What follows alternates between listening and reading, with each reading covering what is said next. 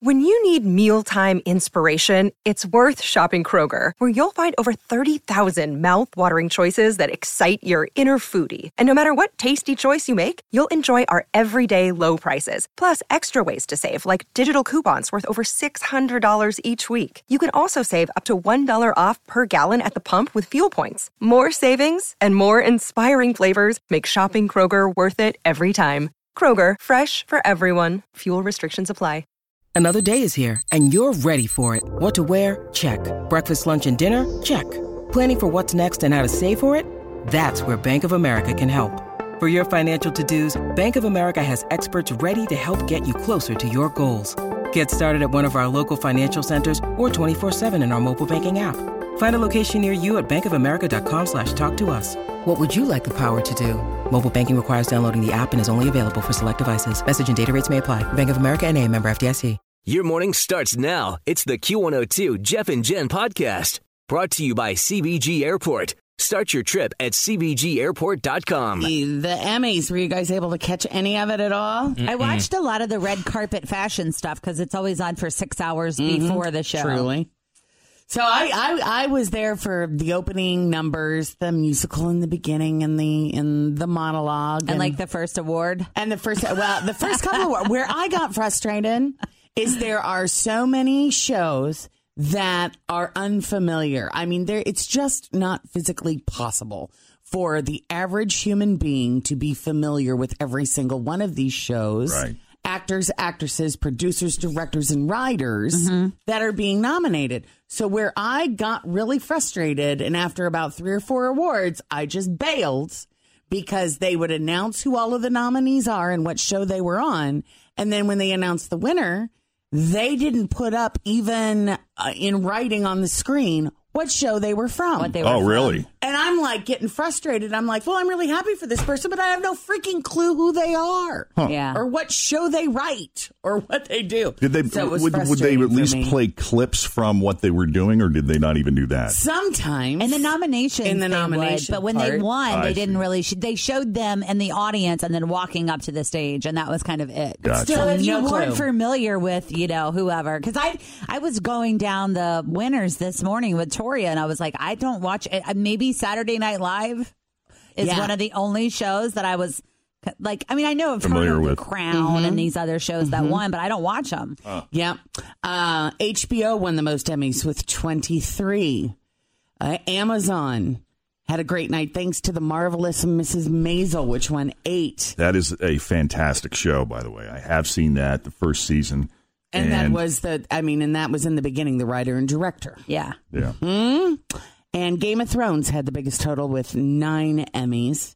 There were only 2 wins for broadcast television last night. Saturday Night Live for Best Variety Series.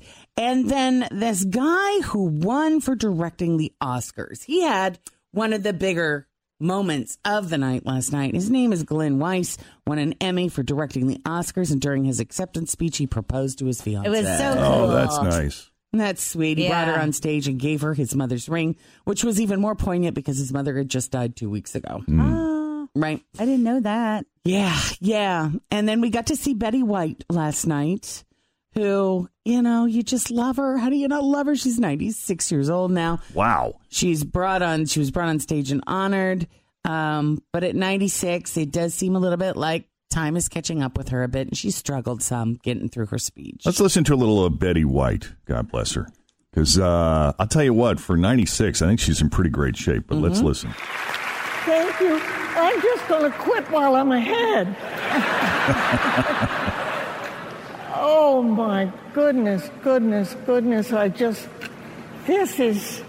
This is very exciting. I thought the biggest, most exciting night I'd ever had, I'm talking to Lorne Michaels now, was the night that he gave me an honor.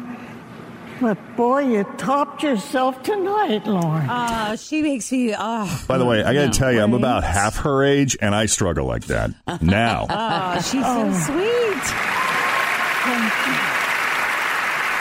Believe me, this.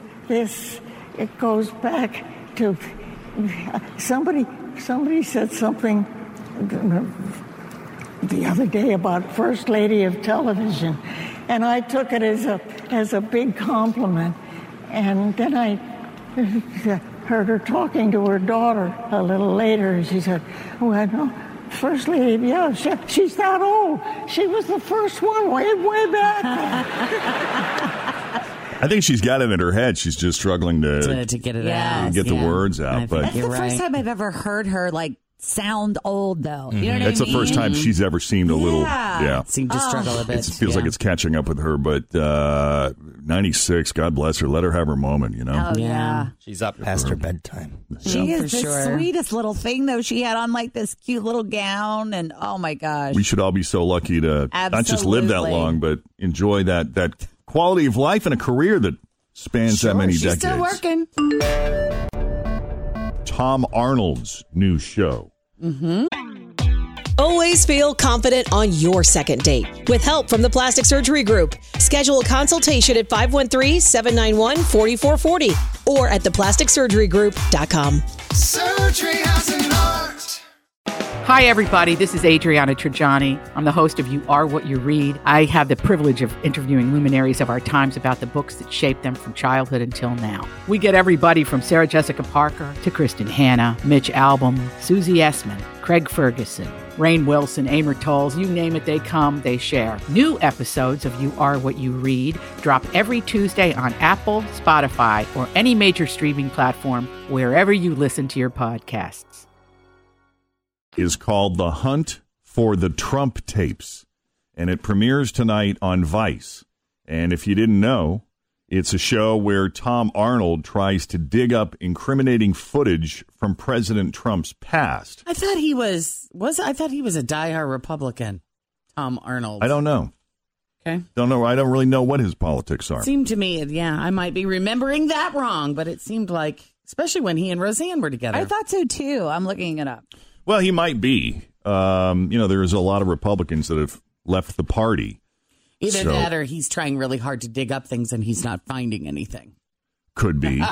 But I have to tell you that Tom Arnold insists that the producer of The Apprentice, Mark Burnett, is sitting on some behind-the-scenes footage of Trump saying the N-word and other offensive things. And he thinks that Mark Burnett is protecting Donald Trump. Well, at a pre-Emmy party on Sunday night, Tom Arnold and Mark Burnett came face-to-face and somehow ended up in a shoving match. After it happened, Tom Arnold tweeted, quote, "Mark Burnett just went crazy and choked me at this huge Emmy party. Then he ran away with his torn pink shirt and missing gold chain. I'm waiting for LAPD," end quote. And then Mark Burnett's wife, Roma Downey, of Touched by an Angel fame, tweeted a picture of a bruise on the back of her hand.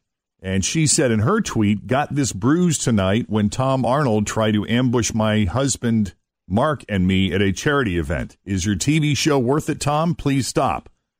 Wow. Well, Tom says he was with a documentary filmmaker who recorded the whole thing. Oh, jeez. And he claims that Roma tried to knock the guy's phone out of his hand. He also says he's got Kevin Bacon as a witness. Poor Kevin Bacon getting dragged into the middle of it. Right. No, what was I doing? I'm in the wrong place at the wrong time. What are you dragging me into this for? I wish I was 6 degrees at this point. It sucks to 6 be 1 degree. 6 degrees ain't enough. Right? Yeah. And there's been no word from him yet, but Allison Hannigan tweeted about seeing the whole thing go down. She says that Jeff Probst, the host of Survivor, which is a Mark Burnett show, tried to break it up. Oh. Yeah. Ooh, tough guy Mark Burnett getting in there. This somewhere, though, for sure. Jeff Probst getting in there. Yeah, Allison did not say whose fault it was, though. And then Patton Oswalt posted a selfie with Tom later on in the night saying, "I'm with Tom Arnold, everyone. He's okay. We got to protect this brutal angel." Tom ended up filing a battery report with the LAPD yesterday. So I'm sure we'll have a chance to see the footage soon enough and how it all went down and who provoked it. See how Nicki Minaj and Cardi B are normalizing this kind of behavior. They really are. Events, you know, they did it. Now everybody wants to have a fight. Oh, my goodness. This article that I'm reading says that Tom Arnold is a self-professed Hollywood liberal. That's what he calls himself. And I guess he supports a lot of Republican fundraisers, like even Ohio Attorney General Mike DeWine before. So I guess he is Republican, but maybe just doesn't like. Or he jumps ship. Or he jumps. Yeah. Yeah. Well, Roseanne Barr has given a lot of interviews about the Connors and the fallout from her tweet that it seems like she is almost doing a promotional blitz for the show. But she has revealed in a new interview how her character is going to die on The Connors, and it's going to be an opioid overdose. Now, Roseanne is saying it was her idea to have the character struggle with a drug addiction, but she never intended on her dying, and she didn't like it. I wanted to do that. That was, of course, my idea, too. But, you know, because there's so many people my age, it's a real problem in America. Yes. And so we wanted to address things so that were real. But I never was going to... have Roseanne Connor die of an opioid overdose. It's so cynical and horrible. She should have died as a hero. Yeah, that's going to be tough to pull off for a television sitcom. I get why they're doing it, because that's kind of how her character was left. It was left that she was struggling with this before the show was canceled. So I guess the writers think we may as well just see this through. Yeah, and really, I mean... make it very, very difficult for her to ever come back. Yeah. You know, they couldn't send her off to rehab. No. Or, yeah. Because we would be wondering, well, how long is she going to stay in the rehab, right? I mean, as I've watched the show. Are you guys going to watch the new? Yeah, I'll be interested to see how it goes. What they do. I'll check it out. Yeah. Mm-hmm. She's also accusing the show of trying to push her out before she made that tweet, and she suggested that the realization that she was losing control of her show might have had something to do with her blowing it all up in that tweet. She said, "I was so angry and I was so unsettled." Huh. We all know when we're unsettled, we make bad choices. I guess so. So. All right. Anything else on the E! News front? Nope. I got one real quick thing. It looks like Julie Chen is leaving the talk. Is she? Really? She will... have a videotaped goodbye today. No kidding. Did she ever come back from her absence? I don't think she did, because I've been watching it every day. It's always on in the background because it just is on at our house. And yesterday they had, what's the lady's name from Wilson Phillips? Carnie. Oh, Carnie Wilson. Carnie Wilson. She filled in for her yesterday. Really? They had like a fill-in. Like it was like Kiriana Naba and then Carnie and somebody else. I wonder if there's about to be more coming out there, and she's refusing to talk about it on the show. And so they said either you talk about it or you leave. Wow. So the CNN report that has this morning says that she will stay on Big Brother, and that her husband, even though he's being forced to step down as the CEO, will remain an advisor to CBS. Interesting. Really? That is interesting. Huh. Well, and he just did get a $100 million payday. I think Jen might be, I don't think she needs the game. She can let that job go if she wants, I suppose. I think Jen might be right, because all of those women have gone on there and kind of aired their dirty laundry, like Sharon about Ozzy. Yeah. And, I mean, even Sarah Gilbert talked about Roseanne, so maybe she doesn't want to talk. Maybe this is a conversation she obviously does not want to have or can't have. Yeah, and it makes me think that there's going to be more of this. Because, I mean, if we're just sitting where we're sitting right now, there's not anything new really happening. Right. But maybe there's something about it, too. Thanks for listening to the Q102 Jeff and Jen Morning Show podcast, brought to you by CBG Airport. Start your trip at CBGAirport.com.